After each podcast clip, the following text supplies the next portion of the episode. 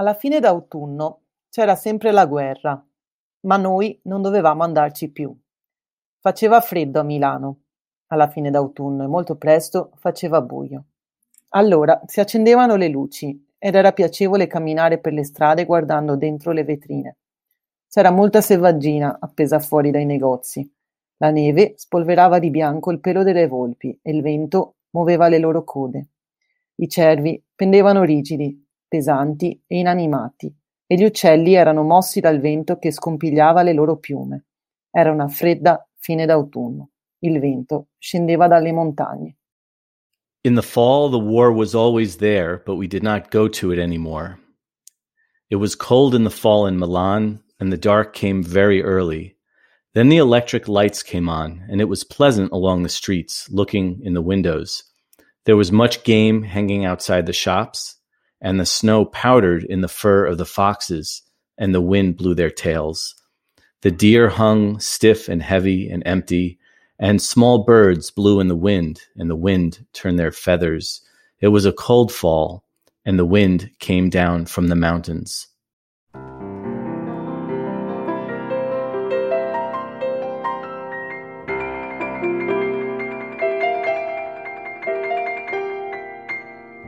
Welcome to One True Podcast. My name is Mark Cirino, and my producer is Michael Von Cannon. In his memoir, A Moveable Feast, Ernest Hemingway wrote, All you have to do is write one true sentence. Write the truest sentence that you know. So finally, I would write one true sentence and then go on from there. In that same spirit of honesty, creativity, and curiosity, One True Podcast explores all things related to Ernest Hemingway his life, his work, and his world. Among our ambitions here at One True Podcast, we hope eventually to devote an episode to each of Hemingway's first 49 short stories as our tribute to Hemingway's mastery of the form. As we celebrate some of his masterpieces, we'll also recognize some of his inferior work. But we also hope to shine light on some of Hemingway's truly magnificent work that might still be underappreciated. Today's show falls into that third category as we explore the excellent In Another Country, a short story from Men Without Women that was also included in the posthumous compendium, The Nick Adams Stories. For our exploration into this powerful story set in post war Milan, we turn to someone from the neighborhood, Dr. Martina Mastandrea. Martina teaches in Venice, and she has published articles and reviews on F. Scott Fitzgerald, Ernest Hemingway, and Louisa May Alcott. Her book, F. Scott Fitzgerald on Silent Film, will be published by Brill in September 2022. Welcome to One True Podcast, Martina Mastandrea. Thank you so much for having me, Mark. Thank you. Oh, it's a it's a pleasure to have you. So why don't we start out? I as I mentioned in the in the uh, introduction, there probably are people who haven't read in another country or at least haven't read it in a long time. Can you remind us what is that story about? Yes, of course. I believe that this is a magnificent uh, story. Uh, it's uh, about uh, loss. It's about uh, trauma it's about uh, dealing with, uh, with, loss and trauma. Uh, and uh, I also think uh, it's about uh, the fact that boys do cry. and this is why I think that everyone should reread this story, and also because it really challenges the image of Hemingway as the, the macho writer, you know, because when we read this story, we understand that his characters actually do cry men uh, do cry, boys do cry, especially if uh, they have witnessed uh, war. And so this is why I think it's important, uh, especially in these times of war today. Unfortunately, exactly. it's important to reread uh, uh, the story, also to understand what boys in Ukraine are, are witnessing right now. So I, I invite everyone to um, reread this. Uh, so, well, uh, the story uh, is uh, set uh, in Milan. it's set in in autumn. it's a cold autumn. That's how, how the narrator describes it. the narrator is unnamed. possibly, it might be Nick Adams. Uh, and uh, uh, so it's a first person narrative. And so everything is filtered through the eyes Uh, of the of the narrator. Uh, so all of the characters in the story are described uh, by the narrator, and it's also interesting because it's um, a narrative um, that is uh, told uh, afterwards. This is uh, what we understand reading through the pages of the of the story. so we understand that the war is finished when.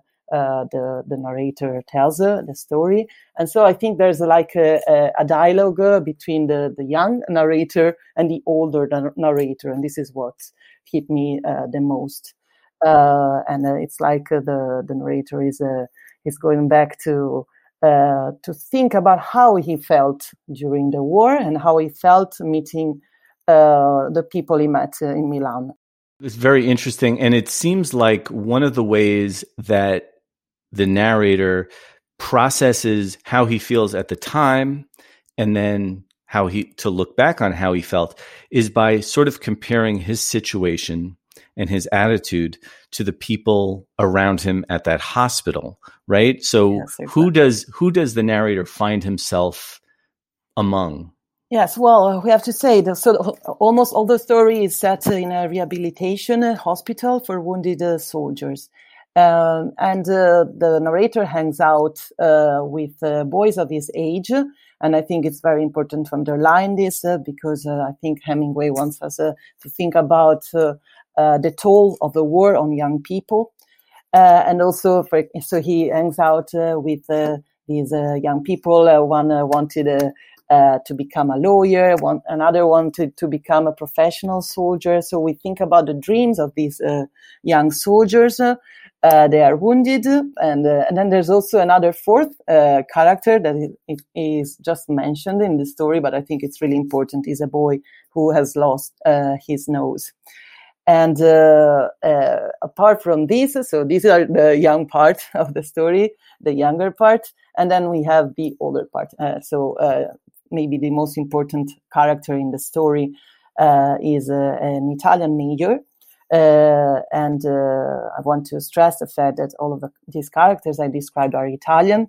the the three boys I mentioned are from Milan, and then we have this Italian major um, is also wounded and is uh, doing rehabilitation in the same hospital with the uh, narrator. And um, it's uh, Hemingway describes uh, the the baby hand, and uh, this is a very strong image for me. So the um, this Italian major has uh, wounded his hand, and it's shrunk to a baby hand, and uh, another thing that we have to underline is that uh, uh, the major was described as the um, the, the best uh, fencer uh, in uh, in Italy. You know, so of course the hand was very useful. Apart from the, the, army, you know, for for a major, it's important to use their hands, but also for fencer. And so we really have Hemingway not being shy about how grotesque the war the war wounds are uh, the other, maybe the other thing that we can set just as a, a backdrop before we look at some of the details of the story is it also seems like as this group of friends walk through the streets of Milan, the characterization of the citizens seems like they're held in uh, disdain or contempt.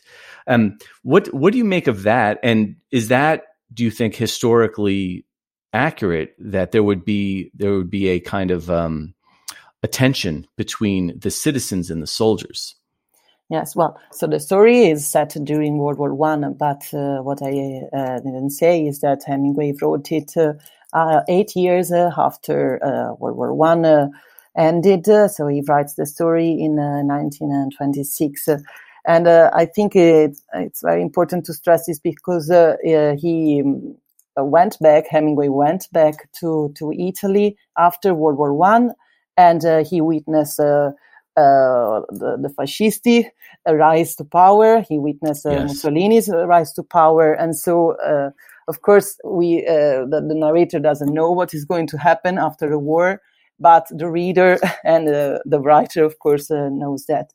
Uh, I think it was um, what uh, influenced Hemingway in writing this story was his trip to to Milan that he did with his first wife, Hadley after the war, after they get married uh, in uh, the spring of 1922, uh, they goes back to to Italy and he goes to to Genoa and he goes back to Milan. he meets with Mussolini, and after all of this, he writes the story. Why am I saying this? Because in the um, in in another country, we see the narrator and his friends going around uh, the communist quarter uh, of uh, of Milan, and people say abbasso gli ufficiali, uh, down with the officers. Uh, and this is important because uh, at uh, um, we know that after World War One there were a clash between the communists and the fascists uh, in Italy, and uh, we can see the seed of this during World War One, of course, and in Milan. Milan is a very important city for this and uh, so the the image of these uh, people uh, getting angry of, uh, at these young boys who are wounded uh, uh, is is very it feels strange, of course. But we have to know what happens both during the war and after the war, the clash between the communists and the fascists in Italy, and of course, um, Hemingway is going to explore this uh, theme uh, in uh, Che ti dice la patria, which is another story included right. in um, Men Without uh, Women, the 1927 collection. So you're saying that the Hemingway's perspective as a writer makes a huge difference as to how these tensions are portrayed. That's one of the themes that he really wants to get through is that this unbelievable sacrifice that the soldiers have made are far from being disrespected. They're being condemned by the townspeople yeah, this is something I think Hemingway explores in A Farewell to Arms as well, in the ambulance uh, drivers, uh, Bonello, Aymo. Uh, they they hate, they have this hatred uh, against yes. Uh, officers, uh, of course, and and again, Farewell to Arms, of course, is set during World War One, but it's been written uh, 10 years after, uh, right? So Hemingway, yeah. uh, again, uh, he is uh, writing both uh, in another country and Farewell to Arms and ti dice la patria many, many years later. Of course, yeah. after the, the, the facts, the events he witnessed in Italy in 1918. Right. So to complicate all of this, Hemingway is an American and his protagonist is an American uh, which gives us the great title of the story in another country. Uh, so maybe we can explore what that adds to the narrative in another country that we don't have an Italian protagonist. We have an American protagonist who is observing all of this. Yes. From an outside perspective. What uh, contribution does that make to the story? Yeah, of course. Well, uh, eh, the the narrator is uh, in another country, both uh, uh geographically uh, because he comes from uh, America, but also psychologically.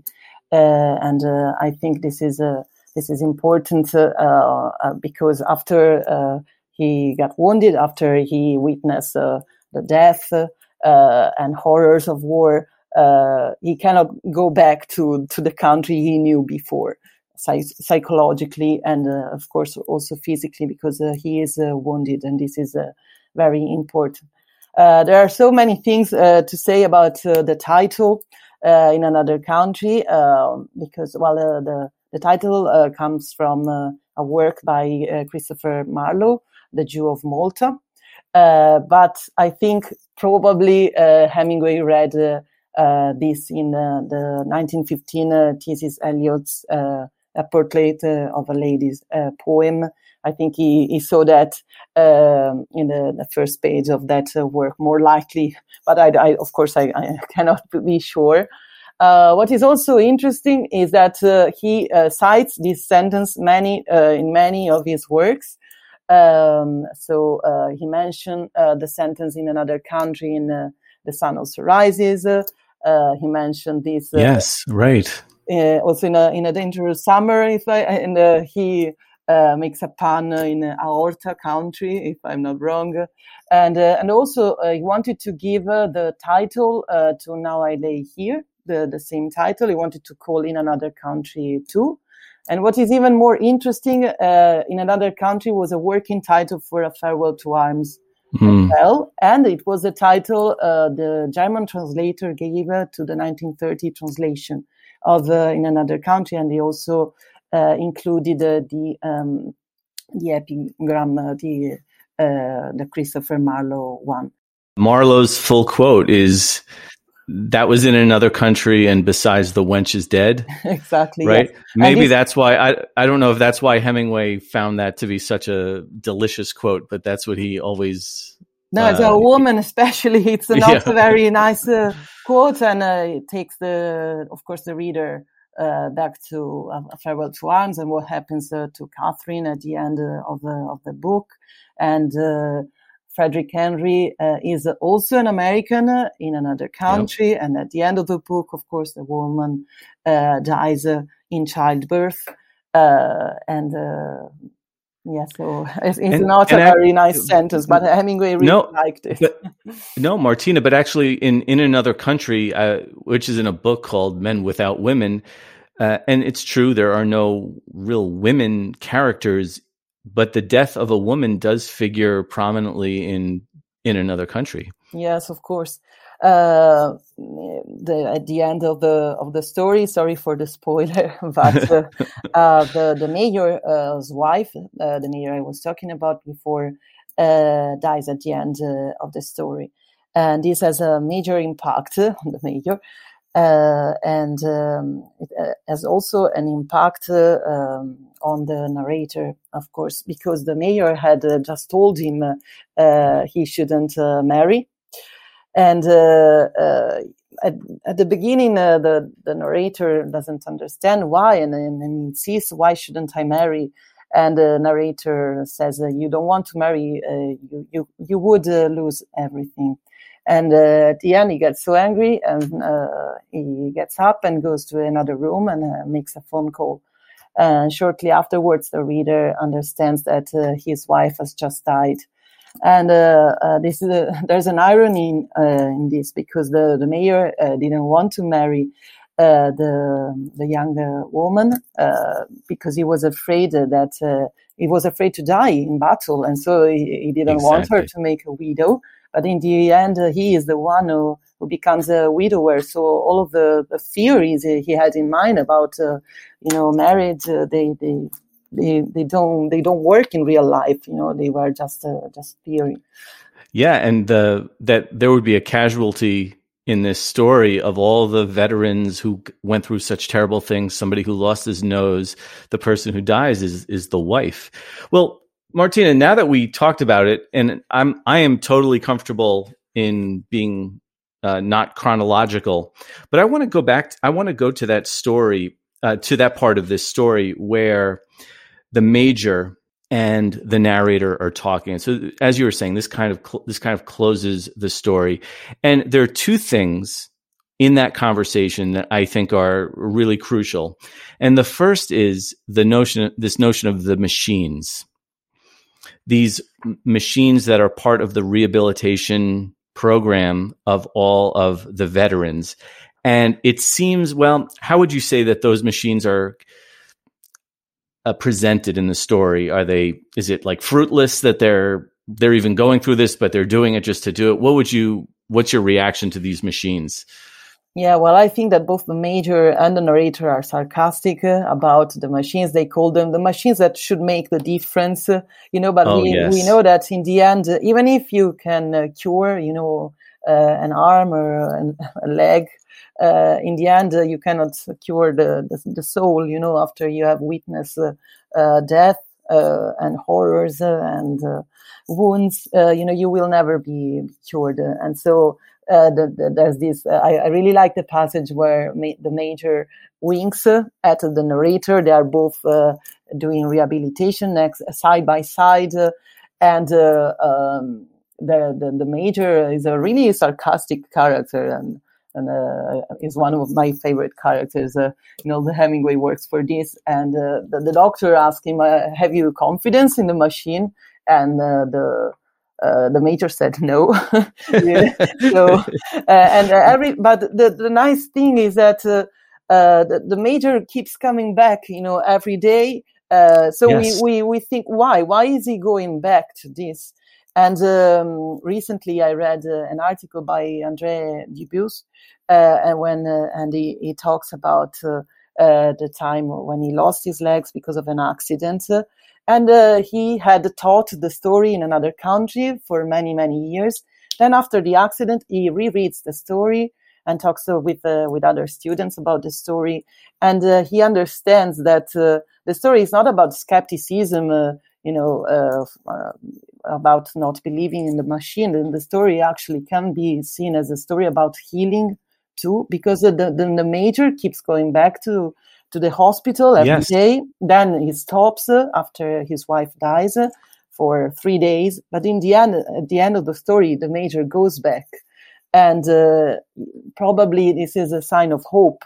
He wants to uh, believe that something uh, can be yeah. improved. Uh, even just talking with the other soldier, with the young people, you know, and, and to be a, a symbol of courage Back after this. This episode of One True Podcast is supported by the Hemingway Review, the scholarly journal of the Ernest Hemingway Foundation and Society. Michael and I are huge fans of the Hemingway Review. We always read it to see the latest scholarship. You can buy back issues of the Hemingway Review at hemingwaysociety.org backslash journals. This episode is brought to you by Darla Worden's Cockeyed Happy.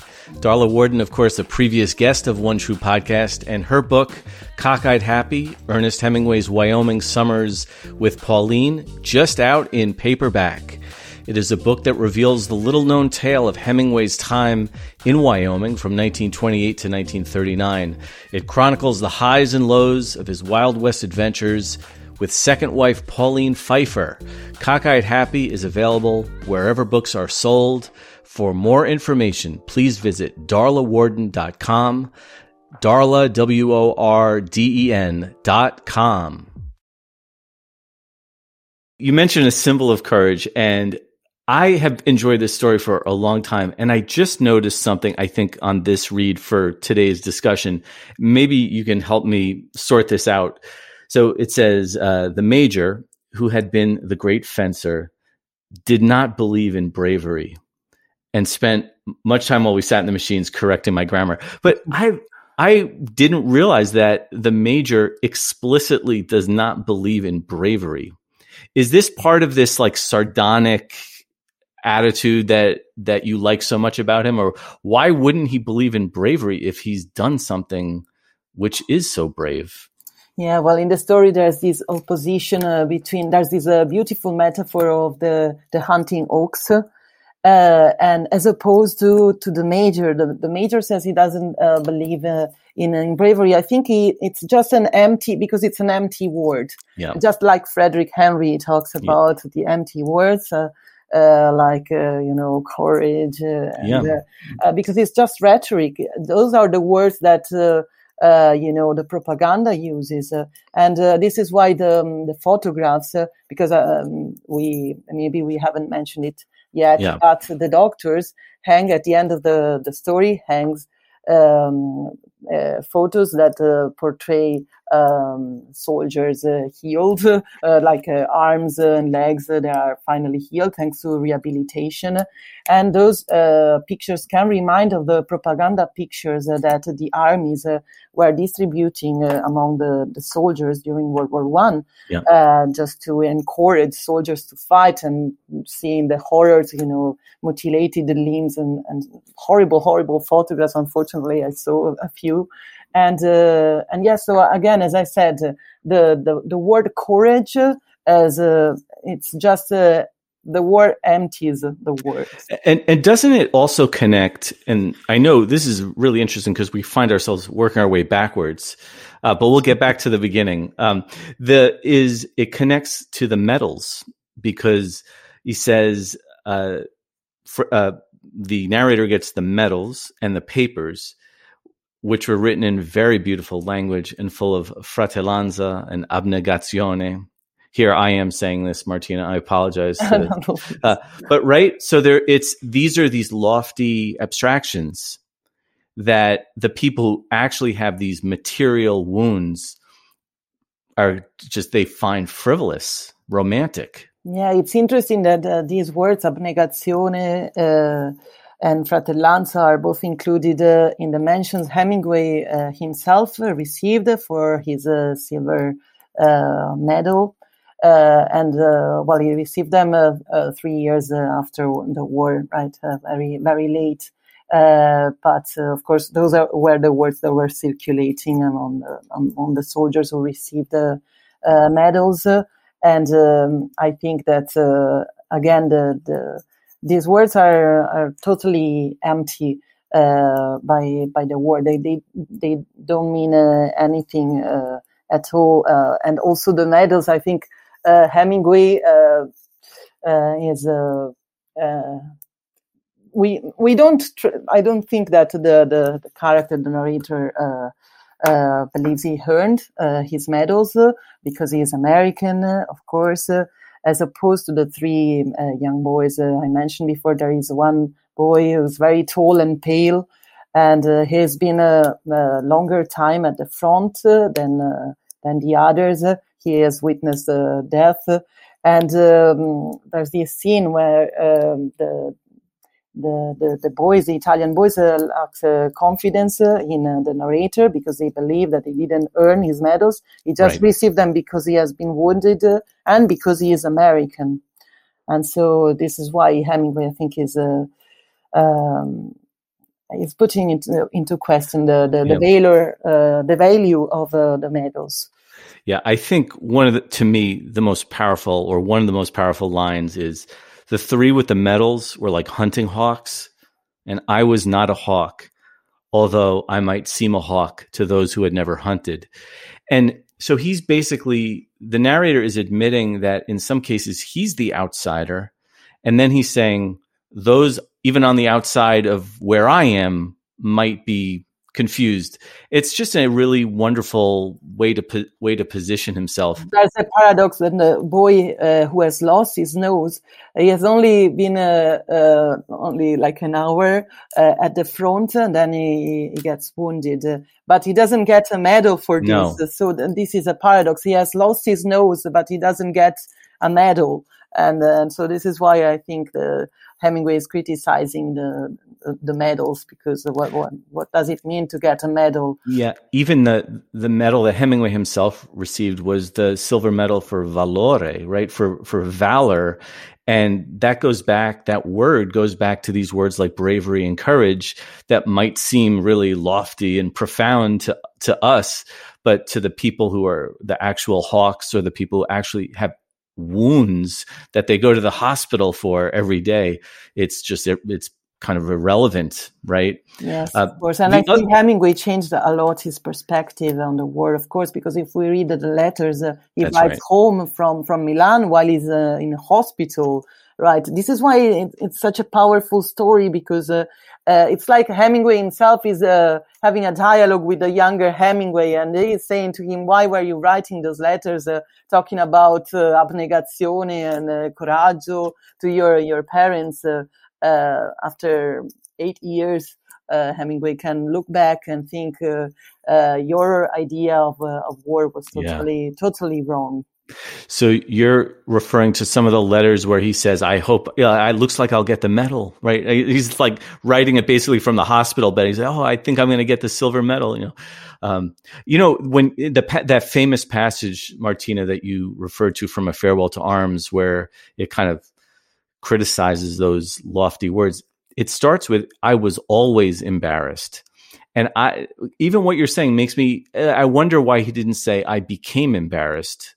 Uh, you know, or now I'm looking back, I'm now embarrassed. But he says, I was always embarrassed, which is really interesting. Um, which is like, I never thought that war was some honorable, honorable thing. It's just a weird way to, to characterize it. One, uh, Martina, one more thing about the, the, this major, because I think this is such an interesting, uh, thing. Uh, they're taught, you know, this is a, obviously these colossal things about the wound and the death of his wife. But the thing that really seems to, uh, well, he seems, first of all, he seems very explosive in how he is talking to the narrator about speaking Italian. And what what is going on there, right? Um, he's he's really challenging this American to speak Italian properly, right? Why then do you not take up the use of grammar? Uh, and then this guy becomes uh, like I am, intimidated to actually speak Italian to to an Italian person. And then he's saying, "Speak grammatically!" Exclamation point. Like, what's the what's his interest there? Well, uh, going back to the the letters uh, we talked about, uh, when uh, when you read it, uh, you see that uh, Hemingway is really cocky about his Oh, yeah. Italian, and he says he's even hanging out with polite society because he's hanging out with the Bellia family while he's doing his convalescence leave in Stresa, and he thinks he's speaking Italian, but as an Italian, I can uh, tell you that he's really Mhm. butchering Italian, just I'm butchering English right now. So, so yes, well, going back to, to the major and uh, uh, he wants the narrator to speak uh, properly because he believes in grammar, he believes in uh, good manners. He doesn't believe in courage, but he believes uh, in uh, in grammar, just Right. to give him back sense. uh, Maybe to to to language, especially if we go back to the idea of the prop- propaganda and how you know generals uh, and uh, politicians uh, uh, manipulate language. Maybe this is why the major uh, wants the narrator to speak properly. And uh, the the funny thing is, is uh, um, when Hemingway was uh, in Italy, uh, I think he really cared about uh, learning the the proper language and speaking uh, properly with with Italians. Uh, and uh, I, I just reread a, a letter he sent to Marcelline, to his uh, um, older sister, and uh, he gets angry at her because she's studying grammar, uh, Yeah. Italian grammar in in Chicago, and uh, he knows that he he isn't studying grammar; he's just speaking by the ear, uh, you know. So so yeah, this is uh, this is uh, interesting because I think he is going back, uh, writing this story in 1926. He is going back to thinking, well. Uh, I was writing those letters uh, and pretending I knew Italian Yes. so well, but uh, I wasn't studying grammar. I wasn't speaking properly. And uh, and again, well, we know how important it is to speak properly in a farewell to arms. Uh, you know, Frederick Henry almost gets killed because of his That's right. American accent. So It it's really the way you're describing it, Martina. The story in another country is very humble because he's saying, "Yes, I spoke Italian, I know I didn't really speak it as well as a real Italian. And yes, I went to war, but I know I didn't really go to war with the kind of danger and honor that the the other people. So um, it's it's not Hemingway puffing up his character. It's actually um, minimizing it, which is it's a really it's a really great move. And then there's another thing that emerges from this last conversation, which we might also think about that Hemingway's writing this in 1926, publishing it in 1927, but maybe also looking back, and that is the dialogue about marriage. And we understand, as you mentioned earlier, Martina, that the major is coming from a particular emotional perspective. But let me just point out one thing that Hemingway does, and then, uh, of course, you can fill in the rest. So he says, uh, Are you married? No, but I hope to be. The more of a fool you are, he said. He seemed very angry. And then a few lines later, uh, Why must not a man marry? He cannot marry. He cannot marry, he said angrily. And then the next page, he spoke very angrily and bitterly and looked straight ahead while he talked. So, three times in just maybe half of a page, it's angry, angrily. Uh, he's very impassioned about advising yes. our narrator about that. So, Yeah, if we look at this from the biographical point of view, which of course is always a bit tricky, but Hemingway was a uh, wrote a, a, cluster of story in 1926. In August 1926, he wrote A Canary for One. Then uh, he wrote uh, in another country, and uh, they are uh, written uh, in the in the same period. And this is really important because he he's married with Hadley with Richardson, his first wife. um, just uh, finished. Uh, they they were separating, and so I think Hemingway was working out his first separation. At the time, he didn't know he was going to marry other three times, uh, but uh, the time he, he was working out uh, the loss of a wife, even if metaphorically. Uh, you know, the loss of a, of a, of a, of a child, uh, the separation from his uh, first wife and and child. And uh, if we think about now, I, I, I lay here, and uh, there's also another character who talks about uh, marriage. is John talks about marriage, but in a totally different way. And we totally see the different. way. That, if this is Nick, we don't know if the narrator in another country is Nick, but uh, uh, there's the, the, the, the, two ways uh, in which you can react to someone who tells you to to marry or not to get married, right? Because he, John the way John ends Now I Lay Me is he was going back to America and he was very certain about marriage and knew it would fix up everything. That's how the story ends, and that's how the whole volume of short stories of Men Without Women end. And now yeah. that might end with sort of an ironic thud, or it might literally balance out what the major is saying in, in another country. It's fascinating. Yeah, but it, it seems like that many characters, uh, uh, many Hemingwayian uh, characters, uh, follow the the advice of the of the major, and uh, they they don't uh, marry, or if they try to marry, or if they try to to have a love relationship like Frederick Henry, in the end, it doesn't go well. And and so this is why the, the major is such an important character in the Hemingway corpus. Yes. So you you mentioned this a couple of times, Martina, and maybe we can address it. In my introduction, I said that this story was included in the Nick Adams stories, and we've said a million times this conversation that this is a narrator and not necessarily Nick Adams. So Philip Young, who edited the Nick Adams stories in 1972, included this apparently because he felt that it was, even though he wasn't named explicitly, it fit the biography of that fictional character, Nick Adams. Do you feel that Philip Young made a, the correct decision? Do you also, in your mind, think of it as a Nick Adams story? Well, uh, yes, I, if I'm not wrong, uh, Philip uh, Young calls it uh, the um, I stories. So uh, he thinks that uh, um, the narrator is Nick Adams speaking in first person. Um, so um, I I agree with uh, with Philip Young, uh, and uh, I think that uh, now uh, uh, totally acknowledged that the the narrator is Nick Adams, especially if, the, if we see this as a companion story to Now I Lay Here, because there there's the the narrator uh, we know that his Nick, uh, even if it is just mentioned uh, maybe once, uh, you know. So I, I see these uh, two stories uh, as companion pieces. and I think also that Hemingway was trying to point the reader of Men Without Women towards this because of the collocation of the story. So in another country is the second story in the collection, and now I lay here ends the collection, so they mirror each other. So I I believe uh, I I agree with uh, with Philip Young, but uh, of course nobody knows what uh, Hemingway really wanted. Nobody, right? Nobody nobody knows. If in another country is prominent, one of the reasons that it's prominent is F. Scott Fitzgerald's remark about the story when he was sent this in 1926. And so maybe we can talk a little bit about about that. What did Fitzgerald say and why?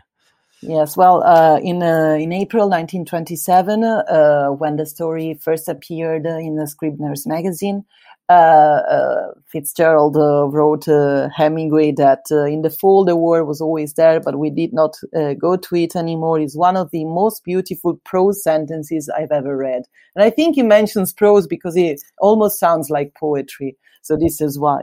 And again, when the stories appear in uh, uh, Men Without uh, Women in October 1927, Scott Fitzgerald wrote, wrote again to Ernest and uh, he writes again the same uh, line and he says god what a beautiful line oh. and uh, he also uh, writes uh, uh, mencken he writes to mencken and uh, he asks him to read the book, to read uh, Man Without uh, Women. This is very important because Mencken uh, writes a review of the book in the American Mercury in uh, May 1928. and um, he writes uh, that uh, the technical virtuosity that has won him attention, that has won Hemingway attention, it was a hard work and fundamental thinking that must get him on. Right. So uh, I think th- this was a very powerful uh, review, and uh, this is why it's important that uh, Fitzgerald wrote Mencken asking him uh, to to read the book, and uh, and of course maybe to to review it. And um, apart from Fitzgerald and Mencken, also Archibald MacLeish really appreciated uh, the um, the collection, the Men Without uh, Women, and uh, if I can quote Archibald sure. MacLeish writes, ten things said for every word written, full of yeah. sounds like a coiled shell, overtones like the bells at Chartres, all that stuff you can't describe but only do, and only you can do it. So this is a letter that uh, MacLeish uh, writes uh, to Hemingway, and I think this is exactly what uh, we witness as reader of the in another country, because uh, the narrator seems to choose every word he says, right? So uh, this is uh, why the story is so important in in the collection, and also because, of course, uh, yes, we have a, a, um, a man who is, who is without a woman, right? Yes, so it's, right, uh, right. Such an so, emblematic story inside the, the, the collection. Well, so based on what you're what you just said, so Michael and I, one of our great sadnesses is, is that we would never have Fitzgerald on to ask him his one true sentence from all of Hemingway's work, but we do know through your response that this is what he would say, right? He would say the very first sentence. What is it about that sentence that Fitzgerald finds so beautiful, and maybe readers uh, afterward have found so beautiful? What is it about that that you think struck Fitzgerald's uh, interest? Well, uh, there are so many things to say about the first uh, paragraph uh, of mm. the story. Uh, it's um, I love the rhythm of the the paragraph, the sound the this uh, the conjunction, the and and and repeated. Uh, I think it reminds the reader of of the rehabilitation of the machines because the the soldiers yeah. goes every they go every day to to the hospital and and so this and and and gives the the rhythm uh, of the of the machine, uh, uh, the boredom of the of the machine, and maybe his uh, uh, non-effectiveness, uh, is in they their ineffectiveness. But also, what I really like is the um, the description. Th- there's the cold. Uh, it's a yeah. cold autumn. There's the wind coming down of the mountain, and this is why I think the reader is reminded of the, the, the, beginning of A Farewell to Arms as well. We have the mountains where the war is, the cold uh, wind. Uh, so we have the cold, but we also have the warmth of the lights inside the shops where there are animals uh, hanging. And uh, these animals uh, are stiff. There's this beautiful image, uh, grotesque image of the, the deer that they are and I am reading from the Pivano translation there. The, the cervi, the deer, are rigidi, pesanti, e inanimati.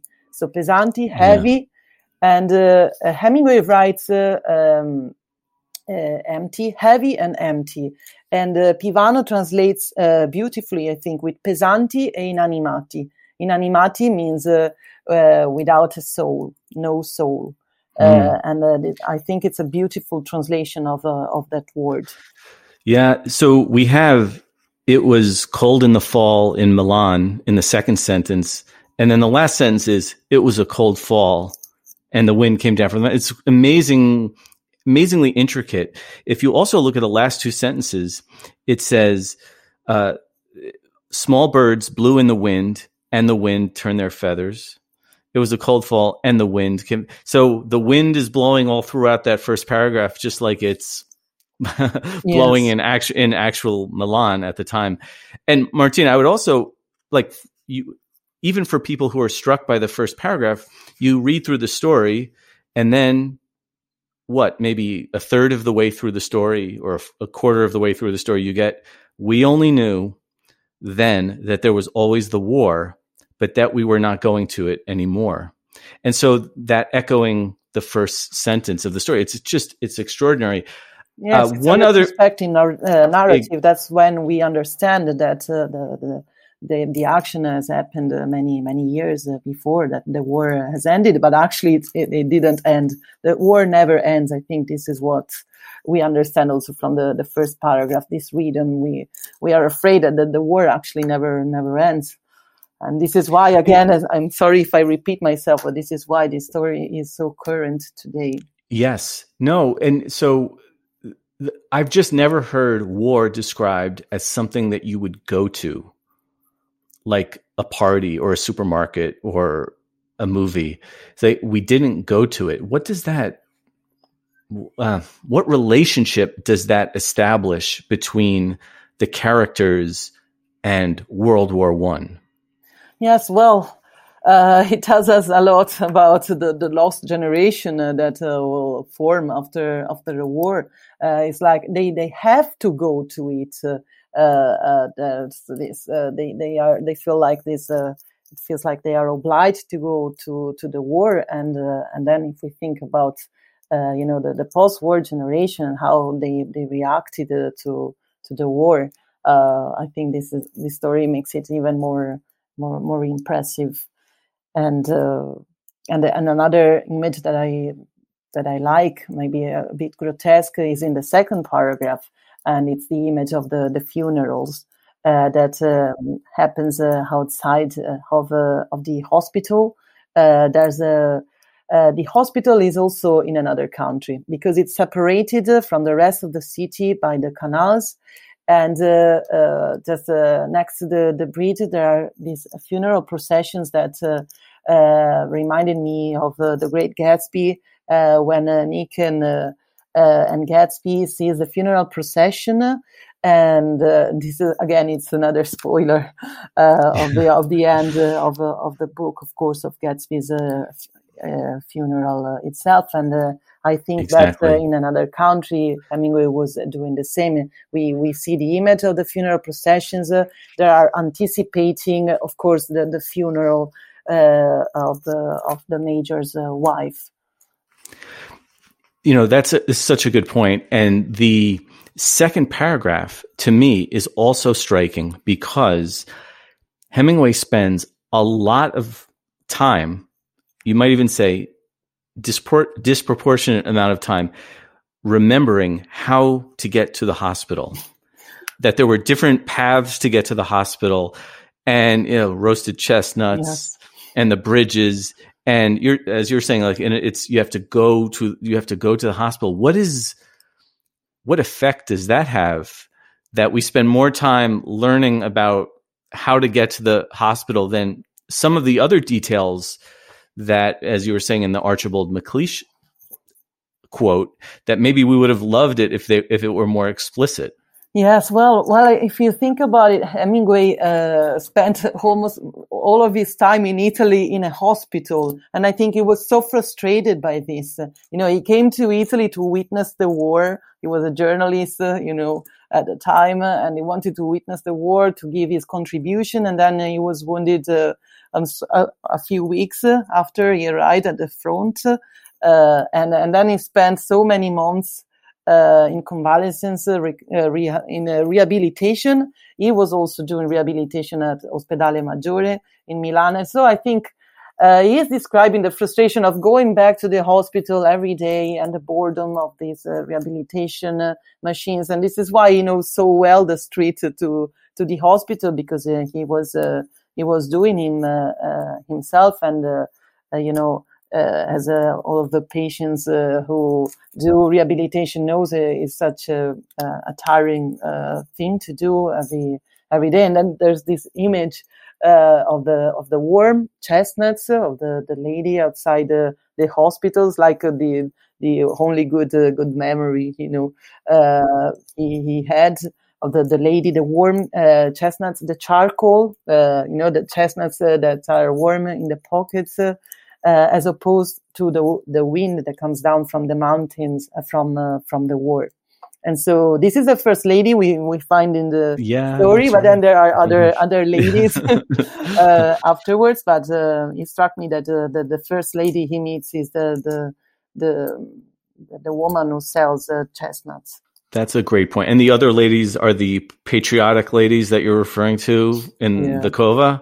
Yes, yes. The, the, Yeah. This is it's a very um, sarcastic uh, passage, I think, because uh, the narrator describes uh, the, the girls as uh, patriotic, uh, and uh, I, what he means, I think, is that they are uh, prostitutes, uh, and um, we we know this uh, because he mentioned uh, uh, the the Cova in uh, A Farewell to Arms uh, as well. There's a, a dialogue between Ettore Moretti and uh, Frederick Henry about the the patriotic girls of the of the Cova, but also I think it's important uh, uh, when we read uh, Che ti dice la patria.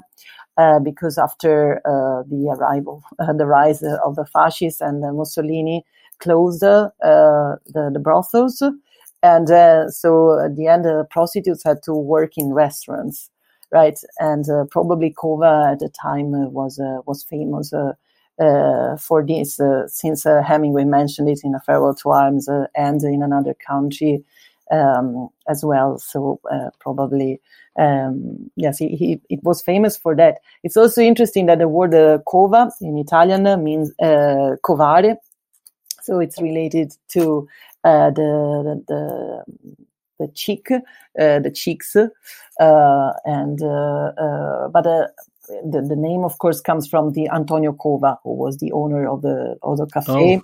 and it was opened uh, uh, 200 years ago, actually.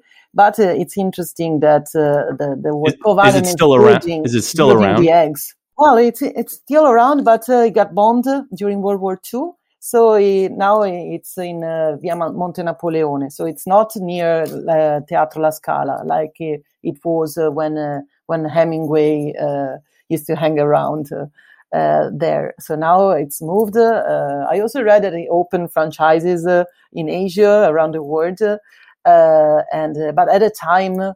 Uh, and also during the Risorgimento was a very important uh, place uh, during le Cinque Giornate di Milano, when the uh, Milanese uh, people uh, sent away the, the Austrians uh, from uh, from the city in 1848. Uh, the the Cova uh, became famous uh, because they sent away foreigners from uh, from the bar. So the Cova was actually a, a um, famous place of the Risorgimento as well. But maybe uh, yes, the the clientele changed during uh, Of World course, War yeah. Uh, there's one more uh, line in this story that I would feel really remorseful if we didn't if we didn't get to, and that is when he says um, uh, he had lived a very long time with death and was a little detached. We were all a little detached, and there was nothing that held us together except that we met every afternoon at the hospital. And I really just love that sequence and especially that word detached. And what does that invite you to think about that that element? Uh, this is not just a story about a wounded uh, boy; it's a story about a wounded uh, generation, a generation that that is uh, detached, uh, uh, cannot but be detached after after the war, because the reality has lost meaning. Uh, life has lost meaning after after the horrors they they witness, and uh, and then also it's a uh, it's a sad passage uh, that one because we um, we understand that these boys.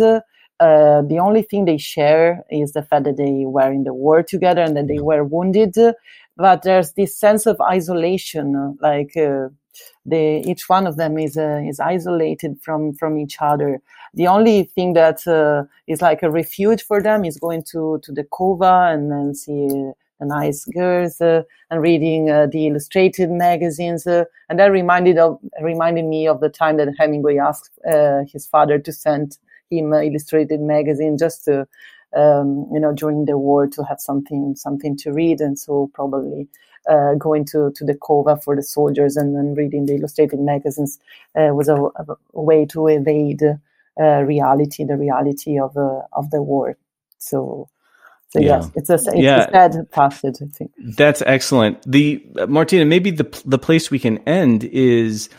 Uh, also going back to my introduction, I was saying that in another country seems like something. It's not one of his canonical stories that is that is most people's favorite stories. Where do you think that it should be located in the history of Hemingway's uh, engagement with the short story? What do you think about this story's placement? Oh yes, well that's a very good question. Um, I think uh, uh, it's not one of the most famous uh, in uh, Hemingway's uh, canons, uh, but I hope that the the next generations will will read it again with with new eyes. Just like Hemingway looked back at the years of the war and he thought he was naive. He was naive about the war. He was naive about speaking in a foreign language that he was not. He was naive about not uh, you know, learning the grammar, but just speaking by by the ear and thinking that he was mastering uh, the language. Uh, so again, I think we we should uh, read uh, the story almost a hundred years after it's been written with uh, with new eyes. And so I, I hope the, the it will be more anthologized in the in the future. Martina Mastandrea, thank you so much for joining us. This has been such a pleasure. Thank you very much. Thank you so much for inviting me. And thanks to you all for listening in. This episode is available on onetruepod.com or wherever you get your podcasts. This year, we are also reading A Farewell to Arms over on our Patreon site, so please join us for a chapter by chapter discussion at patreon.com slash one true podcast to be part of our book club and also support what we do. We also have a book called One True Sentence Writers and Readers on Hemingway's Art from Godine, which was edited by Michael Von Cannon and me. Uh, in that book, we present some of our favorite One True Sentence episodes. It's a beautiful book, and we hope you'll enjoy it. This show is a production of the Hemingway Society and is supported by the English Department at the University of Evansville, as well as Florida Gulf Coast University. Join us next time as we continue exploring Hemingway, his life, his work, and his world. I'm Mark Cirino with Michael Von Cannon, and this is One True Podcast.